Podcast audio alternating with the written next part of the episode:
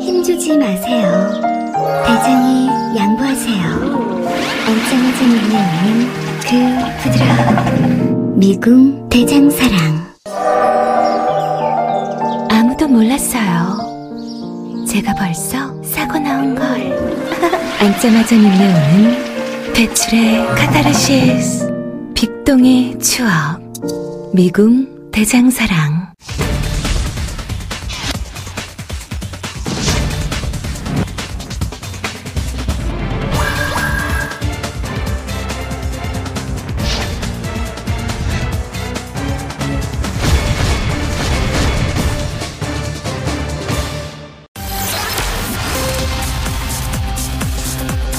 세상을 보는 따뜻한 시선, 깨어있는 시민을 위한 알찬 프로그램, 오늘 이슈파이터의 진행을 맡은 노정렬입니다.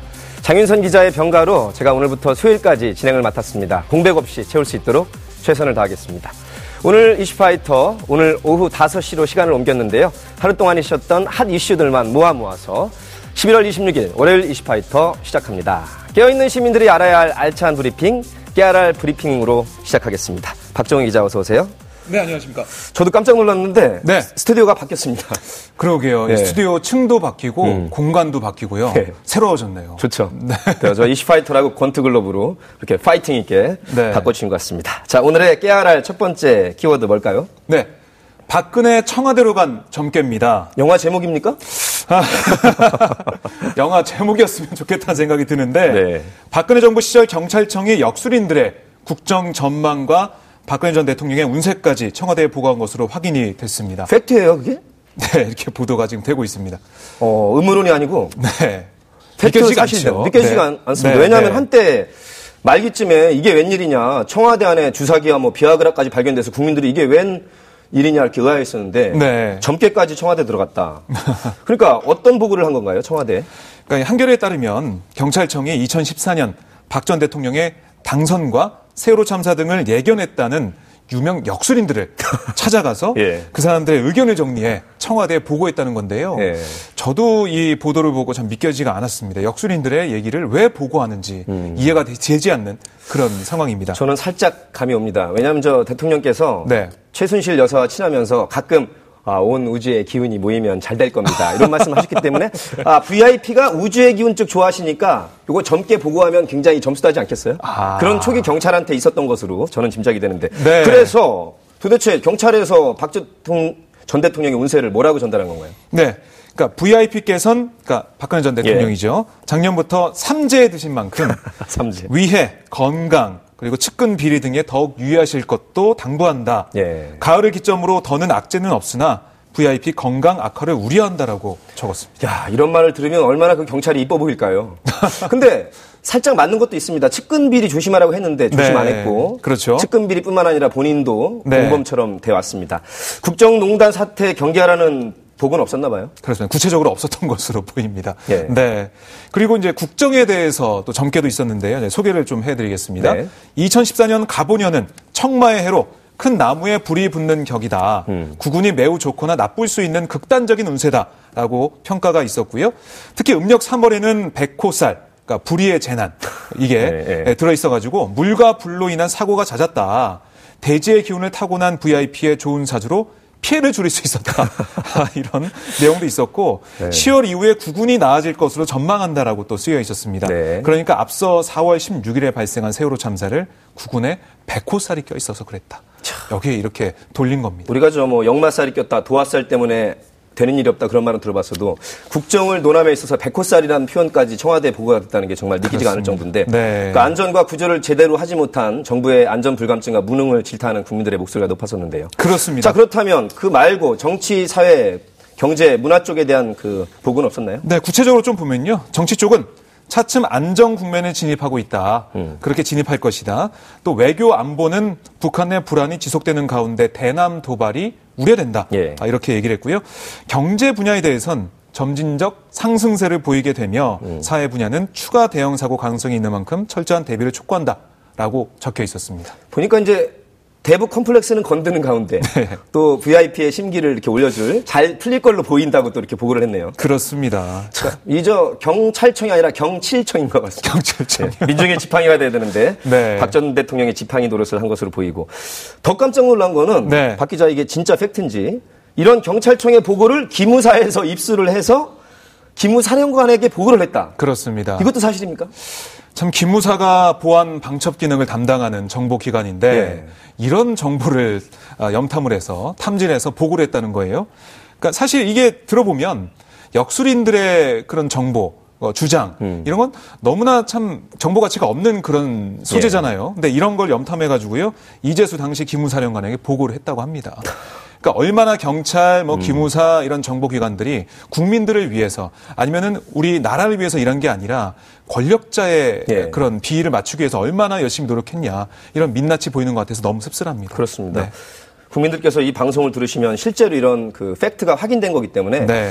정말로 그 국정농단의 와중에 민중의 지팡이 노릇을 해야 될 경찰이 얼마나 VIP의 눈치를 보고 네. 입맛을 맞췄는지 그렇습니다. 다시는 이런 일이 없어야 되겠습니다. 네. 자, 박정호 기자와 함께하는 깨알알 오늘의 두 번째 키워드는요. 네, 두 번째 키워드는 케빈님만 열었어도입니다. 이것도 영화 제목 같아요. 우리 저 작가분들이 제목을 아주 잘 뽑습니다. 제가 뽑습니다, 제목을. 어, 박 기자. 네. 아주. 잘 뽑죠? 케빈님만 열었어요. 이게 뭔 말씀이에요? 그러니까 이게 판사 블랙리스트 관련 자료가 지난 6일 법원행정처 캐비닛에서 나왔는데요. 이게 지난해 3월 이후 세 차례나 진행됐던 대법원의 자체 진상조사에 대한 비판이 커질 것으로 보입니다. 그러니까 캐비닛만 열었어도 나오는 건데 그걸 안 열었군요. 자체 조사를 했는데도 안 나왔으니까요. 어, 손이 아팠나요? 아니면 뭐 이걸 열, 그러니까 잠겨 있는 줄 알았나요? 안 연 거예요. 네. 캐비닛만 열었어도 그 블랙 판사 블랙리스트에 관한 자료들이 있었는데. 음, 그렇죠. 그러니까 아마 특히 이제 어, 사법 적폐가 국정농단의 최후 보루다. 우리 국민의 표현으로. 음. 네. 여기가 원래는 인권과 우리 정의의 최후가 보루에 돼야 되는데 지금까지 흘러온 경향을 보면 국민들이 저 판사 믿고 대법관들 믿었더니 여기서 오히려 청와대와 거래를 했다는 거 아니에요? 그러니까요. 근데 그 와중에 열기만 했으면 그 블랙 판사 리스트에 관한 정보를 얻을 수 있었는데 안 열었다는 거 아니겠습니까? 그렇습니다. 기가 막힙니다. 그러니까 대법원이 1년 8개월 동안 못 찾은 자료, 이게 검찰이 하루 만에 발견한 셈이잖아요. 네. 1년 8개월 대 하루. 그렇습니다. 역시 그러면 검찰이 사사사삭 굉장히 기동력 있게 예. 직무를 검찰이. 그렇게 능력이 좋든가 아니면 대법원이 이걸 은폐하려고 했던가 이 두 가지인데요. 보니까 검찰이 능력이 좋고 아니고는 국민들이 어떤 수준에 있고 음. 어떤 국민의 민심과 압력을 보였냐에 따라서 달라지는 것 같긴 합니다. 그렇습니다. 아니 그런데 네. 우리가 저 현행법상으로도 이 정도라면 직무유기라고 볼 수 있지 않겠습니까? 그렇습니다. 그러니까 이 검찰이 그래서 이 관련해 가지고 당시 대법원 자체 조사 과정에 문제가 있었는지 아, 없었는지 살펴볼 계획이고요. 음. 예. 또 불법이 행해진 것을 알고 이를 고의로 덮었다면 직무유기에 해당할 수 있다 음. 이렇게 보고 있습니다. 그러니까 참 엄청난 거죠. 어, 이 무리야기 법관 인사 조치 보고서 이 내용인데 음. 지금 어떻게 대법원이 그동안 판사 블랙리스트를 운영했고 어떻게 이걸 부당하게 처리했는지 알 수 있는 건데 세 번이나 음. 세 번이나 자체 조사했다고 얘기했는데 이게 안 나온 거예요. 혹시 저 딴 데 정신이 팔려가지고 그 캐빈에서 들어있는지를 깜빡한 건 아닐까요? 그렇지 않고서야 그 중요한 자료인데 제가 만약에 백번 네. 양보해서 그 관련 판사라면 미리 사 어떻게 했을 것 같습니다. 아. 근데 그렇게 하지 않고 결국엔 하루 만에 검사들한테 걸렸다는 거 아니에요? 네. 자 그러면 이해가 안 되죠. 대법원의 자체 조사가 네. 판사 블랙리스트를 겨냥한 건데 이렇게 해도 쉽게 찾을 수 있던 중요한 자료를 검찰이 금방 찾아냈다. 네. 왜 이렇게까지 흘렀는지 검증을 해야 될 점이 그렇습니다. 검증을 해야 됩니다. 그러니까 말씀하셨듯이 판사 블랙리스트 의혹 이걸로 시작이 됐어요. 음. 하지만 들여다보니까 뭐가 나왔습니까? 재판 거래 그리고 재판 개입이 나왔잖아요. 아. 뭐이 대법원 뭐 이런 아, 법원 사법부가 누구 누구 특정인을 위해서 버- 변호하는 그런 내용까지 얘기를 해줬고 예. 재판 개입해서 강제징용 이 재판을 계속해서 미뤄왔다가 이번에야 겨우 음. 결과가 나왔는데 참 눈뜨고도 볼 수 없는 그런 상황들이 진행이 됐고 민주국가에서 민주주의와 인권의 최후의 보루라는 네. 사법부에서 있어서는 안 될 일들이 벌어졌잖아요. 그래서 우리 국민들 시민들이 촛불을 들고 있습니다. 네. 또 정치권에서 어, 이 판사 아, 탄핵을 해야 된다 이런 얘기 나오고 있고요. 음. 물론 이게 탄핵기가 먼저 나온 거는 재판부에서 먼저 나왔죠. 네. 판사들이 자기 살을 도려내는 그런 마음으로 근데 사실 얘기를 했잖아요. 판사들이 처음부터 자기들이 주도한 건 아니고요. 그렇죠. 국민의 여론이 맞습니다. 너무 높으니까 맞습니다. 네, 이게 네. 국정농단의 그 끝에 바로 청와대와 대법관들 간에 거래가 있었다. 있으니까. 이거 정말 기절할 노릇이다. 네. 이거 안 되겠다. 네. 정말 어떻게 만든 촛불 전국인데 이거 마지막으로 어렵겠지만 손을 봐야 된다는 그렇죠. 그런 민심이 있었기 때문에 네. 지금 어, 사법제도 개혁 내지 사법적폐 처리하자는 말씀이 나온 것 같습니다. 그렇습니다. 그러니까 말씀하신 대로 우리 국민들의 힘으로 이 사법 적폐 청산 마지막 남아 있는 적폐 청산이라는 말씀을 하고 계시는데요. 그러니까 이게 판사 블랙리스트 이 발견된 문건 캐비닛에 나왔는데 아까 말씀드렸듯이 세 번 조사를 했다고 했잖아요. 그러니까 지난 5월 25일 3차 조사를 이끌었던 안철상 법원행정처장이 이렇게 얘기했습니다. 네. 비판적인 법관들에 대해 리스트를 작성해서 그들에게 조직적, 체계적으로 인사상 불이익을 부과했음을 인정할 만한 자료는 발견할 수가 없었다. 예. 단정적으로 얘기를 했거든요. 열지 않은 거죠. 네. 열 수가 없었다. 판도라의 상자처럼 열었다가는 이제 워낙 큰 사안들이 터지니까 차라리 그러면 유기를 해버리지. CCTV에 아. 잡혔을라나요?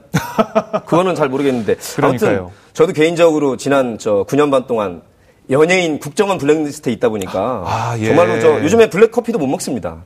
깜짝깜짝 놀래요.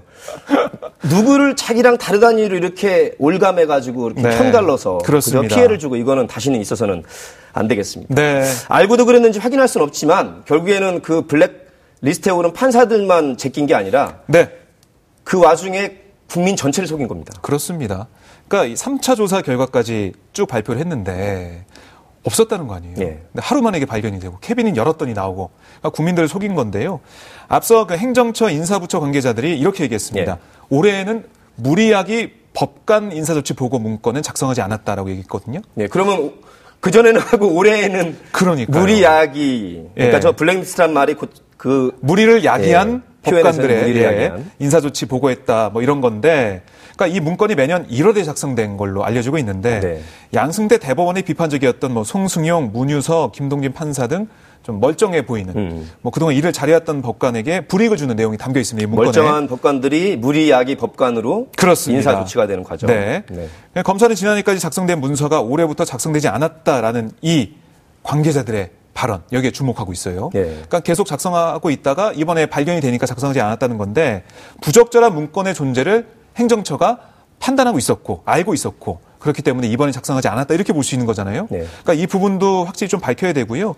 검찰의 제- 자료 제출 등을 거부해 왔잖아요. 왜 그랬는지, 네. 뭐가 이 사람들을 그렇게 일하지 못하게 하고 제출하지 못하게 했는지 이걸 밝혀야 될 것으로 보입니다. 박정우 기자 지금 이렇게 하나는 경찰 얘기고요. 네. 하나는 지난 사법부 얘기인데 그렇습니다. 우리 국민들께서 특히 네티즌들이 SNS 통해서 별명들을 붙여줬습니다. 어, 경찰이 뭔가요? 아니라 견찰이다. 아 예. 근데 실제 견찰 같은 일을 했고요. 네. 사법부가 죽을 사자 사법부다. 아. 왜 국민을 위하지 않고 네. 행, 저 행정을 하느냐, 권력을 하느냐, 정치를 하느냐 이렇게 음. 비판했었는데 지금 명명백백하게 증거 증거로 나오네요 지금 문서로. 그렇습니다. 네.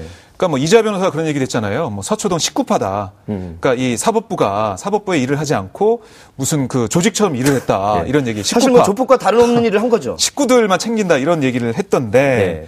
그러니까 이 단호한 모습을 계속 못 보여줬어요. 김명수 대법원도. 예. 그래서 여기에 대한 비판도 있었고 아, 책임을 지라는 얘기도 있었잖아요. 사실 김명수 대법관은 국회 통과 과정도 쉽지 않았어요. 네. 굉장히 개혁적인 것처럼 야당에서 인식을 해서 그랬다면 사실 오직 국민만 믿고 제대로 이렇게 정정당당히 했으면 됐을 텐데 역시 김명수 대법원장도 자기 식구 네. 예, 그렇습니다. 팔을 안으로 굽은 걸까요? 제대로 지금 처리하지 않은 겁니다. 그러니까 제가 뭐이 서초동 쪽에 취재를 좀 해보면요. 이게 쉽지가 않대요. 음. 왜냐하면 다 엮여 있다고 합니다.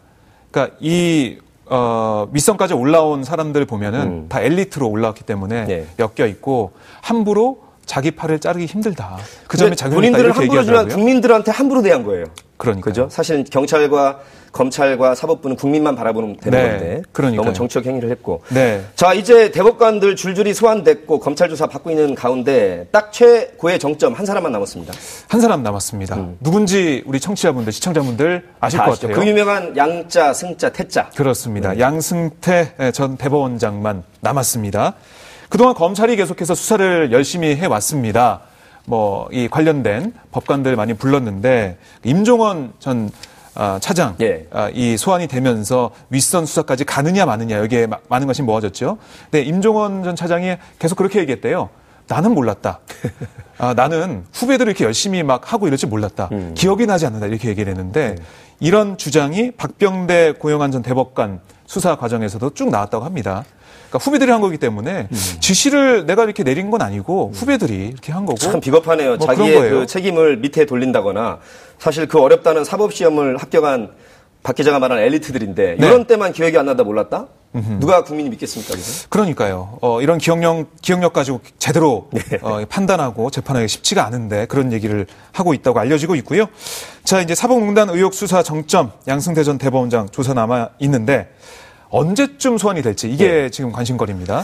그러니까 박병 어, 박병대 전 대법관을 아마 이번 주 내에 구속영장 청구를 한다 이렇게 얘기가 좀 나오고 있는데 네. 구속영장 청구를 마무리 지은 다음에 아마 양승태 전 대법원장이 느, 빠르면은 뭐 이번 주 말 그쪽으로 소환할 수도 있다 얘기 예. 나오고 있는데 아마 이번 주 힘들 것 같고요. 다음 주가 돼야 좀 소환할 수 있지 않을까 이렇게 예상을 해볼 수가 있습니다. 대한민국 창설 이래 이렇게 대법관들이 줄줄이 소환되는 경우가 처음입니다. 그렇습니다. 다시는 이런 불행한 사태가 있어는 안 되겠고요. 네. 박정호 기자 함께하는 깨알알 세 번째 키워드로 들어갑니다.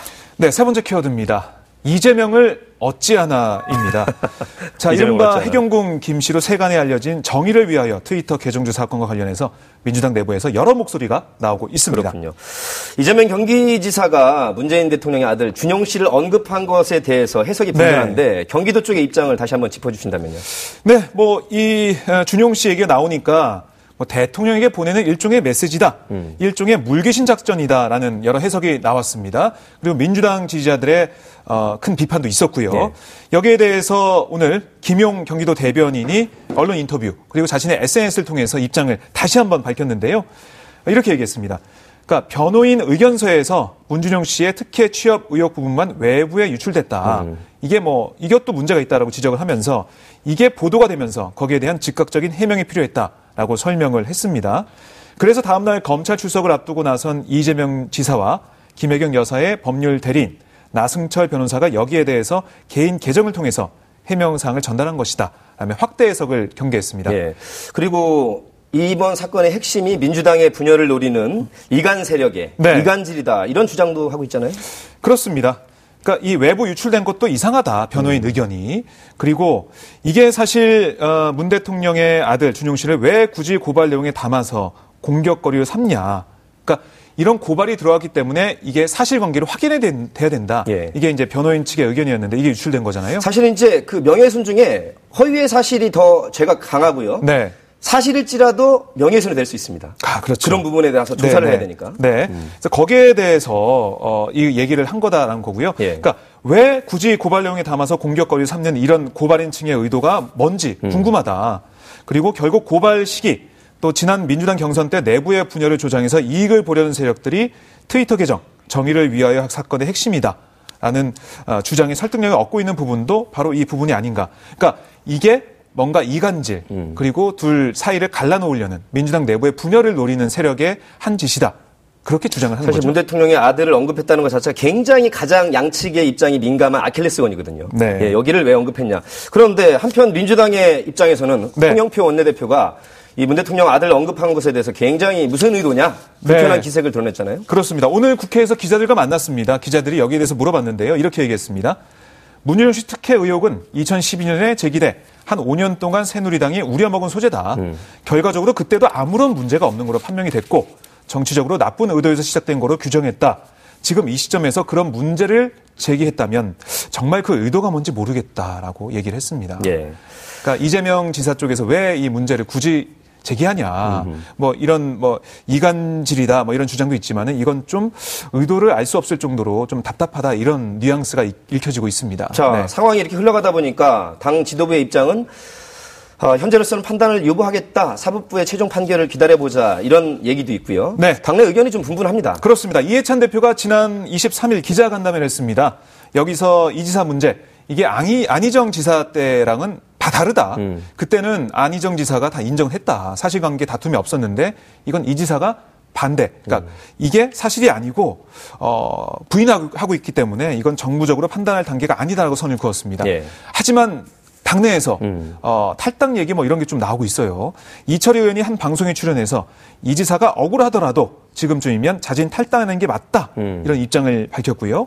명예를 회복해 다시 돌아오겠다는 것이 맞지 정치 세력 간의 다툼으로 만들면 팩트는 사라지고 이전 투가 된다. 이런 주장을 이철 의원이 했습니다. 실제 나갔다가 들어온 분도 있긴 있습니다. 네, 그런 있습니다. 사례도. 자, 근데 이제 이게 이제 양 세력 간의 다툼으로 번지는 양상인데 네. 지지 집회가 있는가 하면 또 반대 집회가 있고 말이죠. 그렇습니다.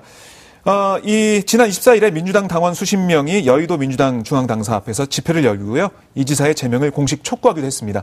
반면 이재명 지사가 경, 그 검찰의 조사를 받을 지난 주말에 조사받을 때 지지자들이 나와가지고요. 이재명 지사에게 힘을 실어주는 모습도 볼 수가 있었는데요. 아직 민주당 내부에서는 엇갈립니다. 예. 개인적으로 물어보면 이렇게 생각해라고 하는데 공식적으로 제가 기사 써도 될까요? 하면은 언론에 나온 거는 네, 조금 안 불편한. 된다고 하시고 네. 이렇게 하는데요. 민주당 내부가 이 사안을 어떻게 해결해 나갈지 주목해 볼 필요가 있습니다. 아마 이 공소 시효가 다음 달 13일 깨라서. 예. 아마 검찰의 움직임은 저희가 지켜봐야 될 것 같습니다. 네. 깨어있는 시민들이 알아야 할 알찬 브리핑 오늘 깨알알의 박정호 기자였습니다. 고맙습니다. 네, 고맙습니다. 여러분은 지금 생방송으로 진행하는 이슈 파이터와 함께하고 계십니다. 오늘 방송 좋았나요? 방송에 대한 응원 이렇게 표현해주세요. 다운로드하기, 댓글 달기, 구독하기, 하트 주기. 더 좋은 방송을 위해 응원해주세요. 그리고 2부도 함께 해주세요.